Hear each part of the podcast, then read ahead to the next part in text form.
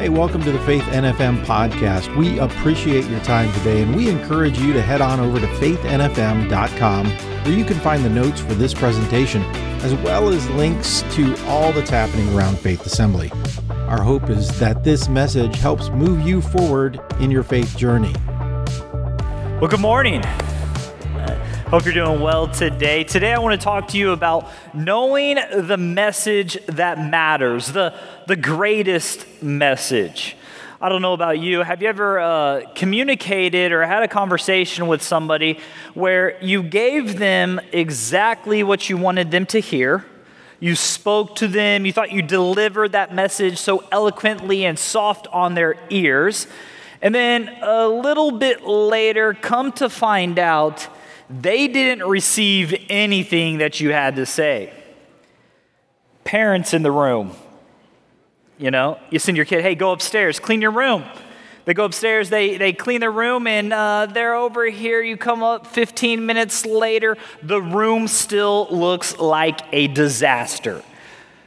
Or maybe if I have any employers in the room, right? You know, you, you, you give that employee a task to do, somebody you're managing, and and at the end of the day, you scratch your head and you're like, how can they not do what I told them to do? I was as crystal clear as can be.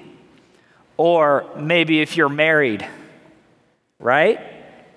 You sit down with your spouse, you tell them what you need to tell them. And then you come back a little bit later and they still didn't understand what you were saying and didn't do what they what you asked, right? Like men, we're the best listeners in the room. Can I get an amen?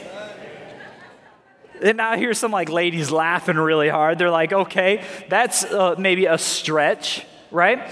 So today we're going to talk about this message that the Apostle Paul communicates. We're moving into this series in the next few weeks called Skipping the Small Talk. See, Paul told and talked and preached and taught these individuals in Galatia a specific message, this gospel message that was built around Jesus. He was the foundation, and he teaches them in an eloquent way. And then he comes back and he realizes they didn't receive exactly what he needed them to receive for their benefit. Now, we're here in this place right here on, on our, our, our, church Sunday morning. And there's one thing that I want you to capture is this that we believe that the Bible is the authoritative, infallible Word of God. Now, you might be new with us or checking us out for the first time. We believe the foundation of our worldview begins here in this book. That everything that we are moving toward is rooted here. That's where we get our values from. That's where we get our thoughts, in a sense, our, our ideal thoughts from. That's the, the, uh, the, the setting, the, the temperature, the gauge in our life is the Word. So we gather together to learn the greatest, most unique message known to all man. And its message, and it's the greatest, and there's no other gospel but this one.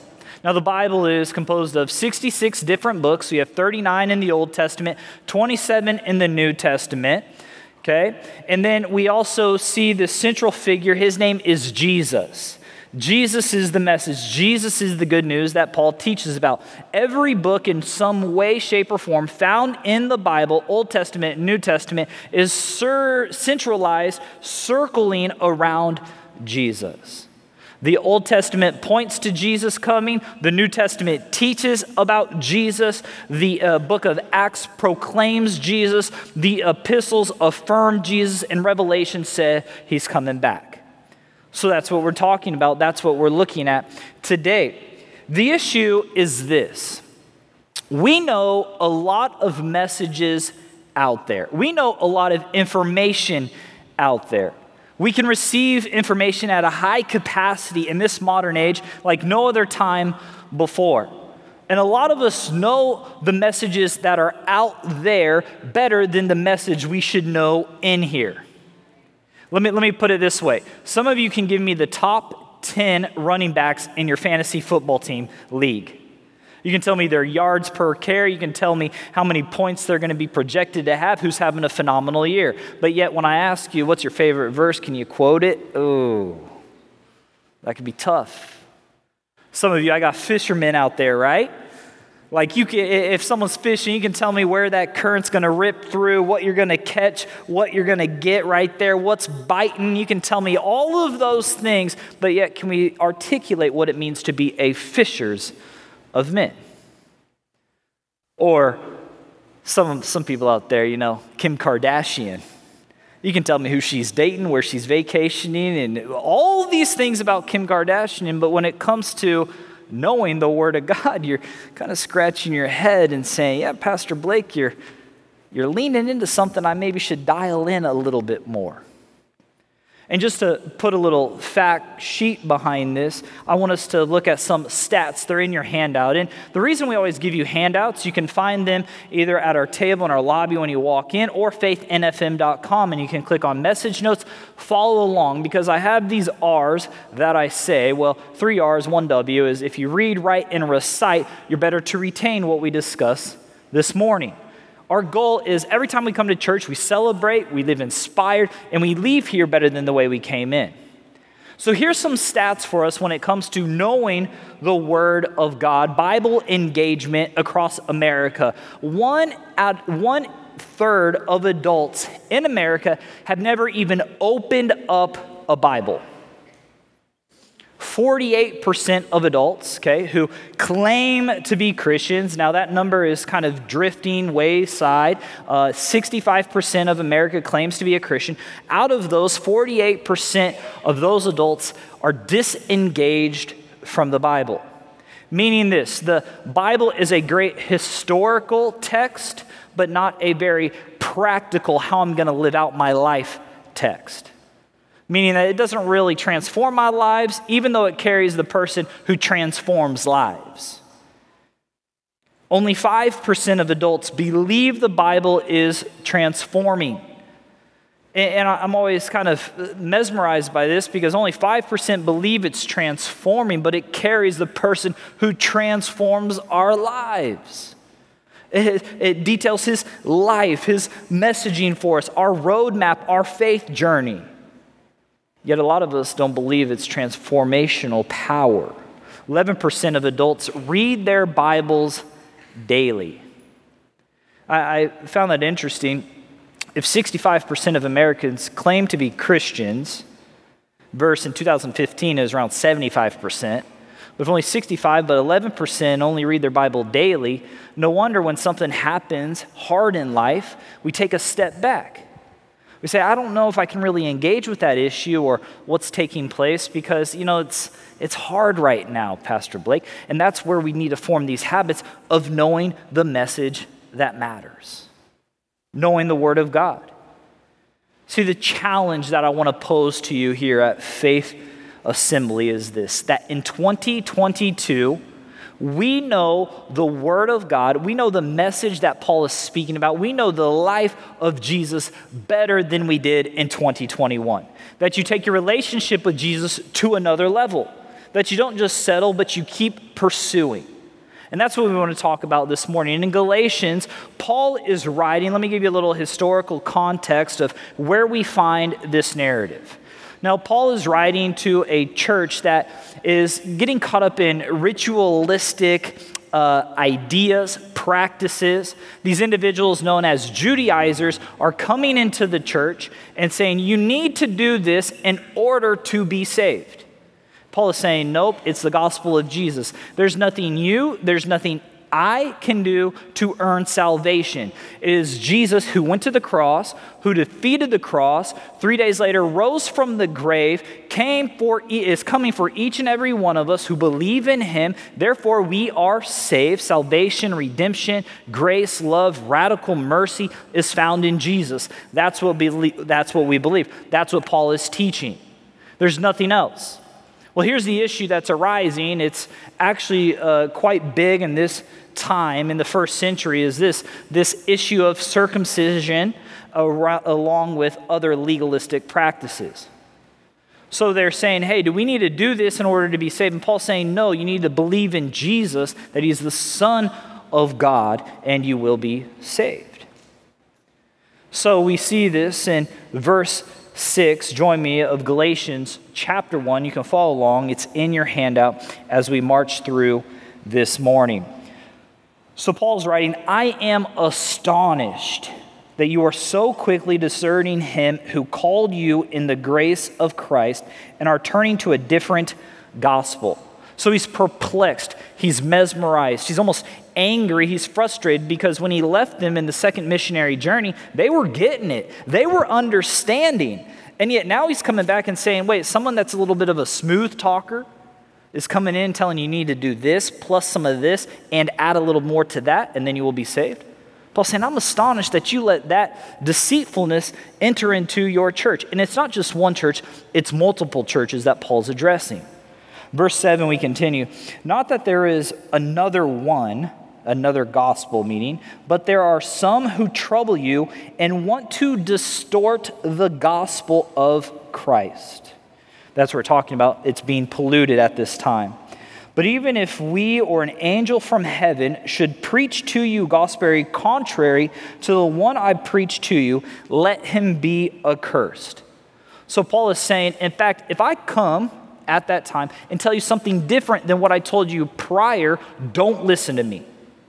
So he says this one time in these four verses, and then he doubles down and he says this in verse 9. And as we have said before, so I now say again if anyone is preaching you a gospel, gospel contrary to the one you received, let him be accursed. Let him be cursed because that is not right. That is not what God has sent me to do, and that needs to be ignored verse 10, and, and he says, This is Paul speaking for his authority. And he goes, For am I now speaking the approval of man or of God, or am I trying to please man? If I were still trying to please man, I would not be a servant of Christ. See, God used over 40 different authors to communicate his words for us, Paul being one of them. And he's stressing know the message, know the gospel. The gospel appears four times in these four verses. See, Paul is drawing his from his Roman military, his Roman citizenship practice. And what would happen is whenever Rome would go into battle, they would send the news of that battle back to the capital city. So they'd send a messenger. So that messenger would carry the good news when the battle was victorious. When the messenger would carry that good news, there was also a reward waiting for him at the capital. So it's like this gospel that is happening. The good news of Jesus isn't just cognitively knowing about Jesus, but knowing that there's an inheritance that's following that message. That's what we need to capture. That's what we need to understand. So, if there's only one message that matters, I want to give you three points this morning that we need to dial in for 2022. Is this number one is this know the message. Know the message. Know the message cognitively, but wholeheartedly with your entire being. See, Paul was astonished. The Galatians were so quickly deserting the gospel. They didn't want to uh, engaged. They were saying, okay, these guys are smooth talkers. They're, they're hitting us with a different circumstance. It sounds right. Okay, we'll step that direction. I love what Paul writes in Romans 16, 17. It's the most clear perspective we get with the gospel. It says this For I am not ashamed of this good news about Christ, Paul is writing, is the power of God at work, saving everyone who believes the Jew first and also the Gentile. The good news tells us how God makes us right in His sight. This is accomplished from start to finish by faith. As scriptures say it, it is through faith that a righteous person has life. That is a verse that defines the gospel of Jesus. So Paul is breaking it down like this. He says, God is holy, we are not. We are sinners. We are hopeless sinners. Jesus died. Jesus fills that chasm between us and God. Jesus fills that void. Jesus is the bridge. Jesus is the mediator between us and God. Jesus conquers the grave. Jesus conquers the cross, death, disease, depression, all the emotions of life can be summed up put on Jesus and saying, He is for us, He's with us, nothing can be against us. And because of that, we have salvation and we have an inheritance. We should celebrate that. We should look at that. We should indulge and know so much so of who Jesus is in our life. Our kids on Wednesday night, they have uh, what we call JBQ. It's Junior Bible Quiz. Now, it's like a modified Jeopardy for children. That's the best way I can put it. Uh, my son's involved, and we took him to one of his meets. And, and whenever I hear trivia, trivia or Jeopardy, I like kind of take the, I go to the back of the room. Like, I'm not that, I'm not very good at that. Anybody else relate? Like, you know, you have some people who are like, trivia, sign me up, put me a buzzer, I'll win Jeopardy. We have some people who are like that. I'm not so much. So when I enter this room, all these tables are around and they got their buzzers. And you see these kids and they're like in their team uniforms. And it's like one church versus the other church. And we better win or my kid's not eating kind of thing, you know? And that's where we're at. And so they ask the question and they buzz the buzzer and then they respond. And they articulate the passage of Scripture. Of my first meet when my son does decent, I'm like, oh, that's awesome, man. Bodie's knowing the Word of God. But here's the thing I don't want Bodie just to know the Word of God up here, I want him to know the whole capacity that Jesus, the Word of God, is, that him in his life isn't just cognitively, but it's all knowing. That it's in every fiber, that it's in his heart, it's in his soul. We see this in the Gospel of Luke, in his mind, with his strength, that he knows the message of Jesus, who Jesus is for him, and how Jesus can lead him in his life. See, knowing God, I, I mean, we can go through, and I, I had a best friend in childhood who memorized the whole book of Acts. Phenomenal mind. Caught word the other day, he's not even attending church. See, we can know God up here, but not know Him in here. We can know Jesus, we can know details, facts about His life, but it's more than that.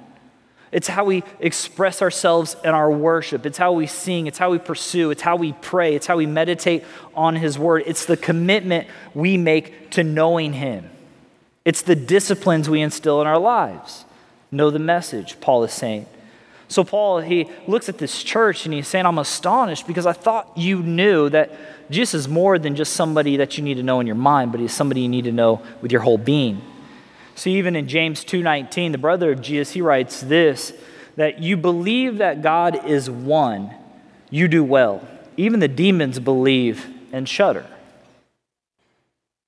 See, we can know God cognitively, but do we really know God personally?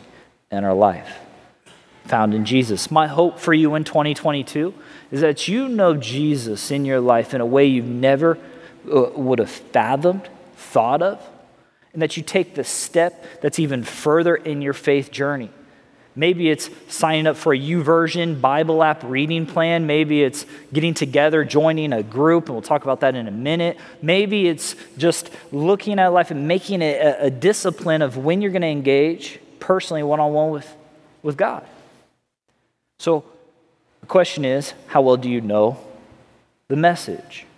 If there's only one message that matters, it's important we know that message. Number two is this we need to receive the message with others. In verse 7, Paul clearly states that there is a distortion of that gospel occurring.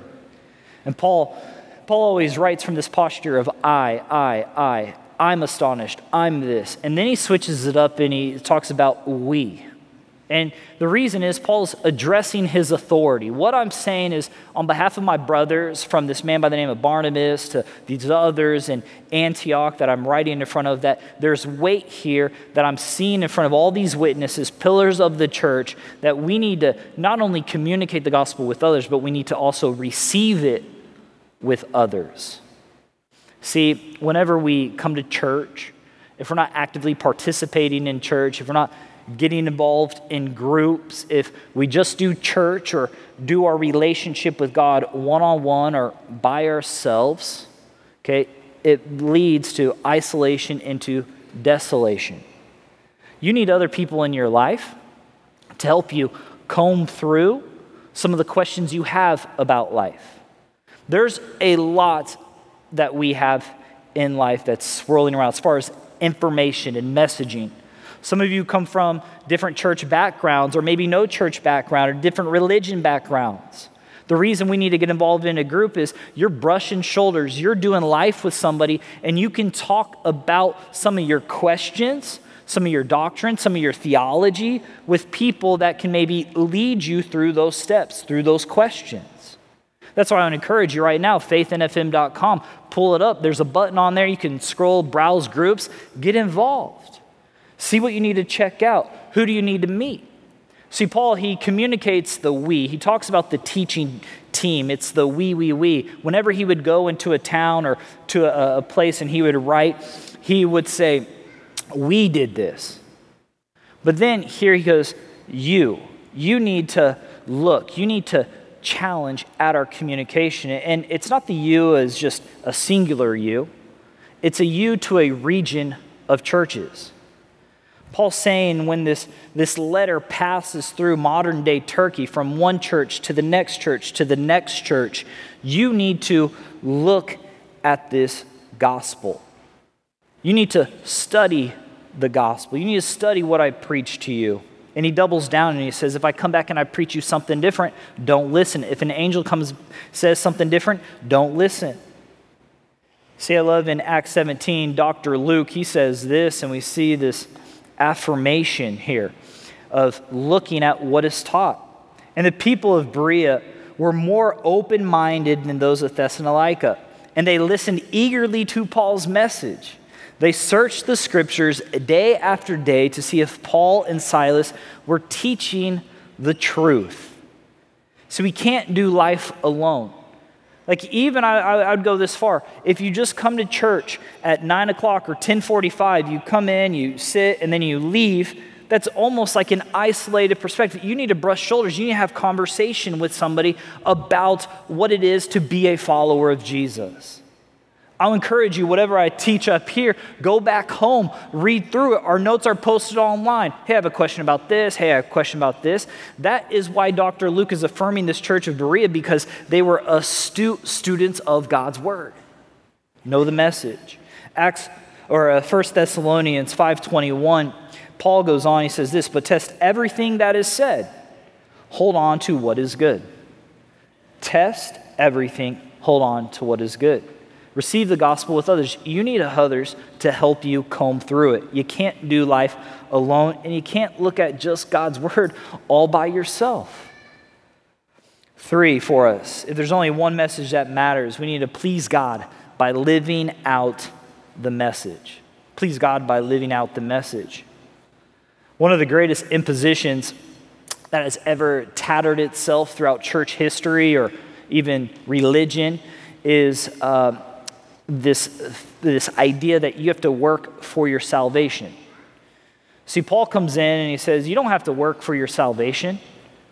These Judaizers that Paul is saying are distorting the gospel, saying you don't have to work for your salvation. What's taking place is this that Jesus worked on your behalf for your salvation. Because Jesus went to the cross, you don't have to. Because Jesus took the uh, atoned for your sins, you don't have to. So Paul's addressing this.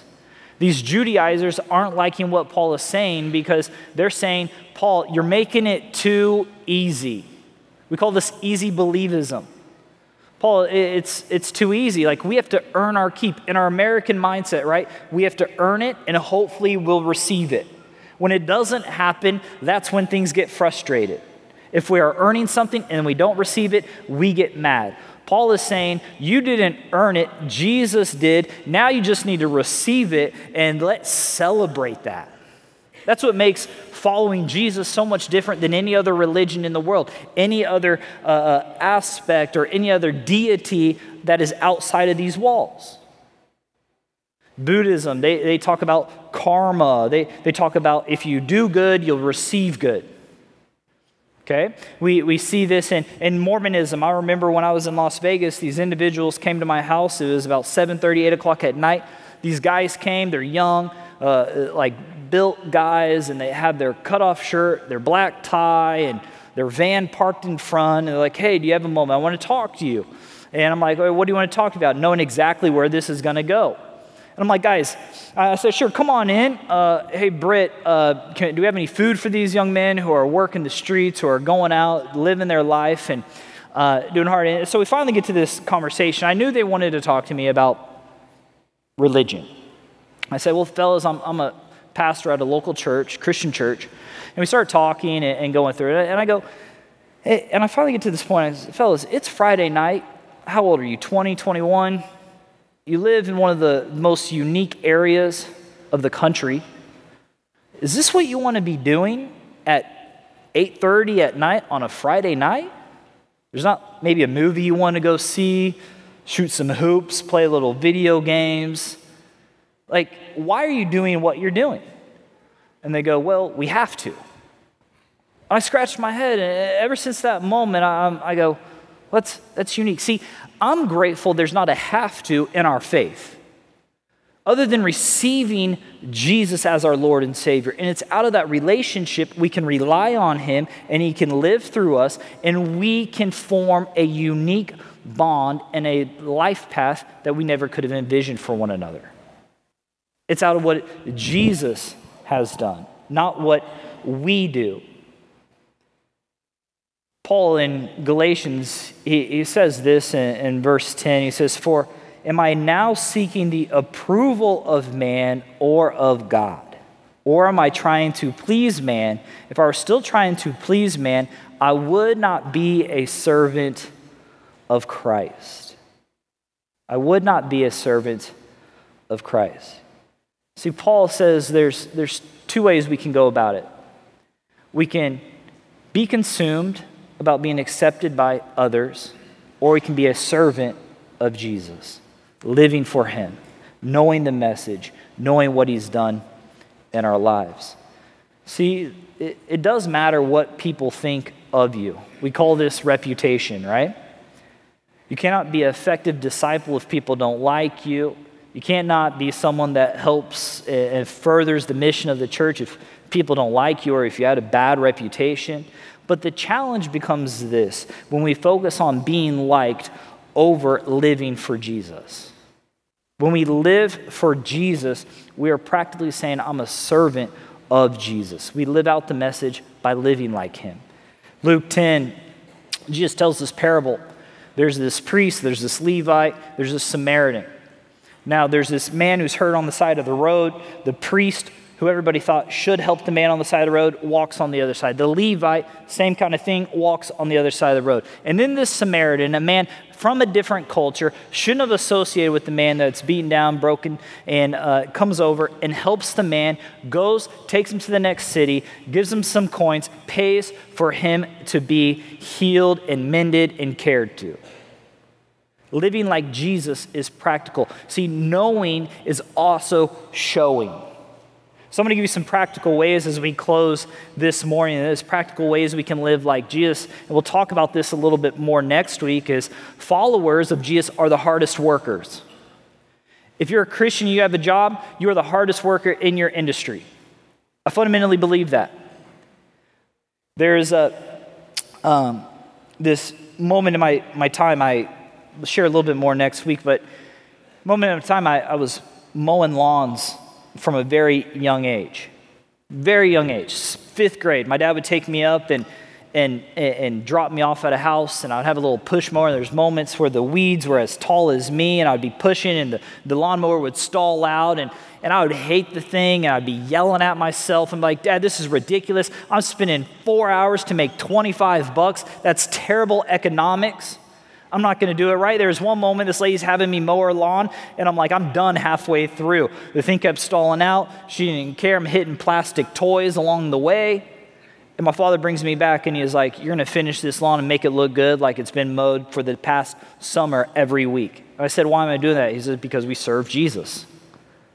So, all the time when we're serving Jesus, when we're the hardest workers, you're speaking into someone's life and saying, We serve because we work uh, uh, unto God practical living out what it means to follow Jesus. When we know the message, we're the hardest workers in the industry. When we know the message, we worship passionately. Like, we, we get more excited like when the, I have to make sure, I have to temper myself here because the Cincinnati Bengals are in the playoffs. And I get excited. Like, I'm an exciting guy. Like, let's go. Come on, we can do it. But here's the thing sometimes in our NFL teams, we get more mad yelling at the TV, cheering on our TV, than when we come to the church and we're worshiping the great creator I am. Like, oh yeah, love Jesus. I mean, that's why I love Pastor Steph and the worship team. I mean, he's like grooving. He's like, woo, like, let's go. Sometimes we just walk around, hands in our pocket. It is what it is. Followers worship. We clap, we shout, we get excited, we're thrilled because we know the life changing message of Jesus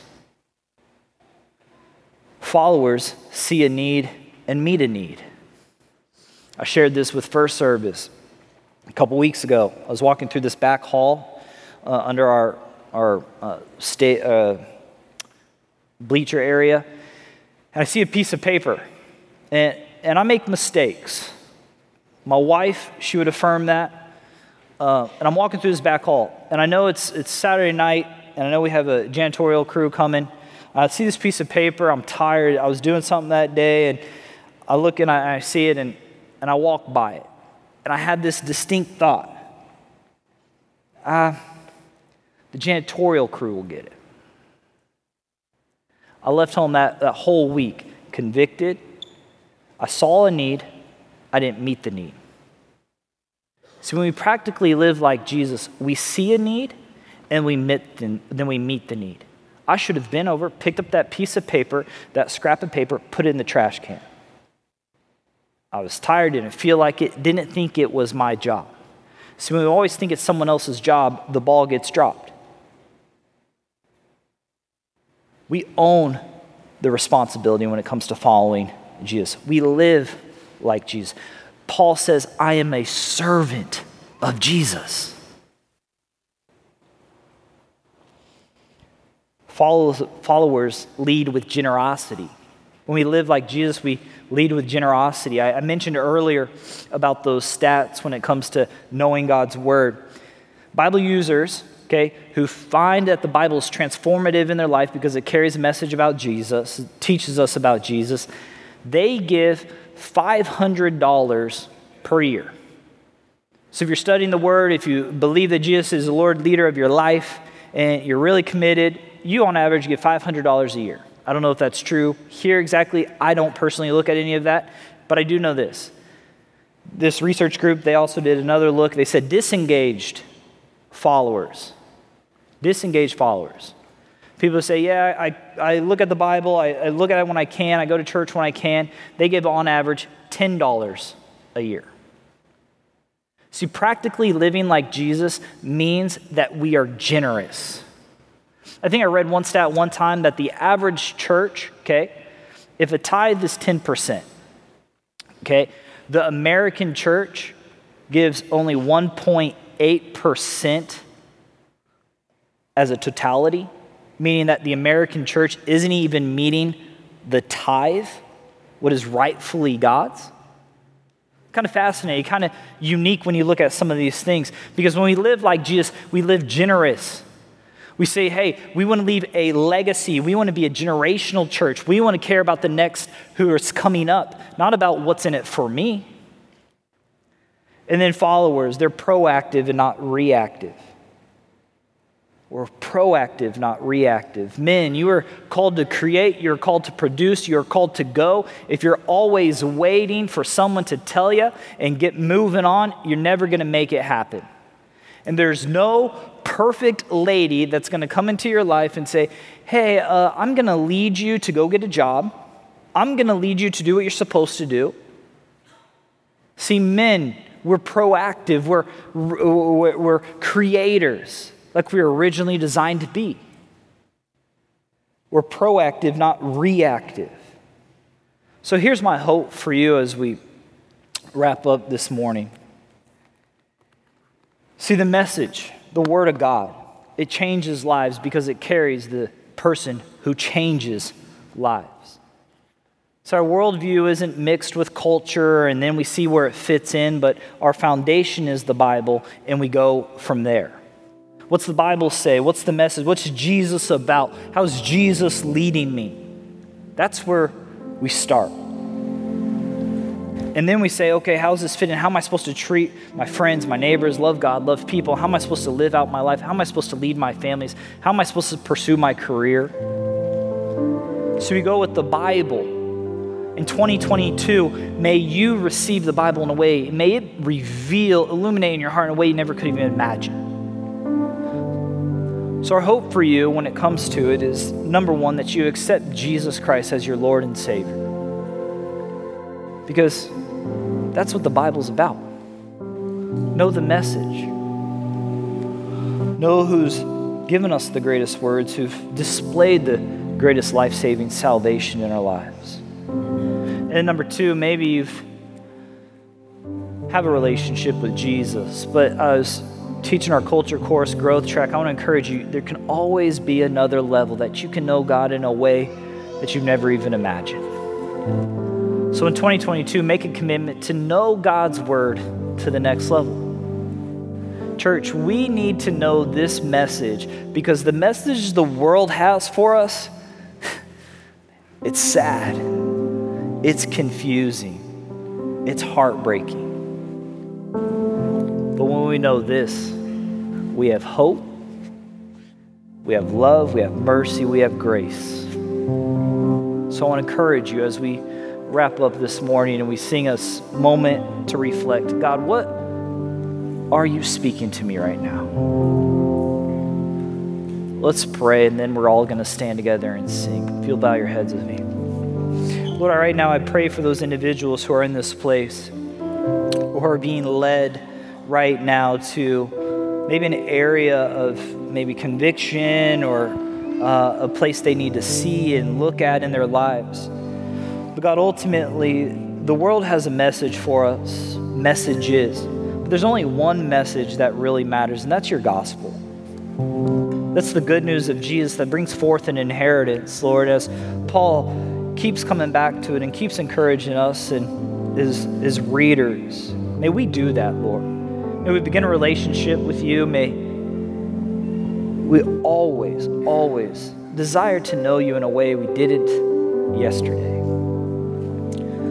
God, I pray for those in this room watching online. May you bless their lives. May you encourage them, lead them, and may they focus their lives around knowing the greatest message of all time. That's your gospel and no other. In your great name, we all say, Amen. Hey, thanks for listening today. If you have any questions or would like to speak to someone concerning this message, we invite you to fill out our online communication card at faithnfm.com. And if you're able, we'd love to have you with us in person on Sundays at 9 a.m. or 10:45 a.m. or on the best night of the week for Wednesday prayer at 7 p.m. We're at 7101 Bayshore Road in North Fort Myers, just two miles west of I 75 at exit 143. Thanks again for listening.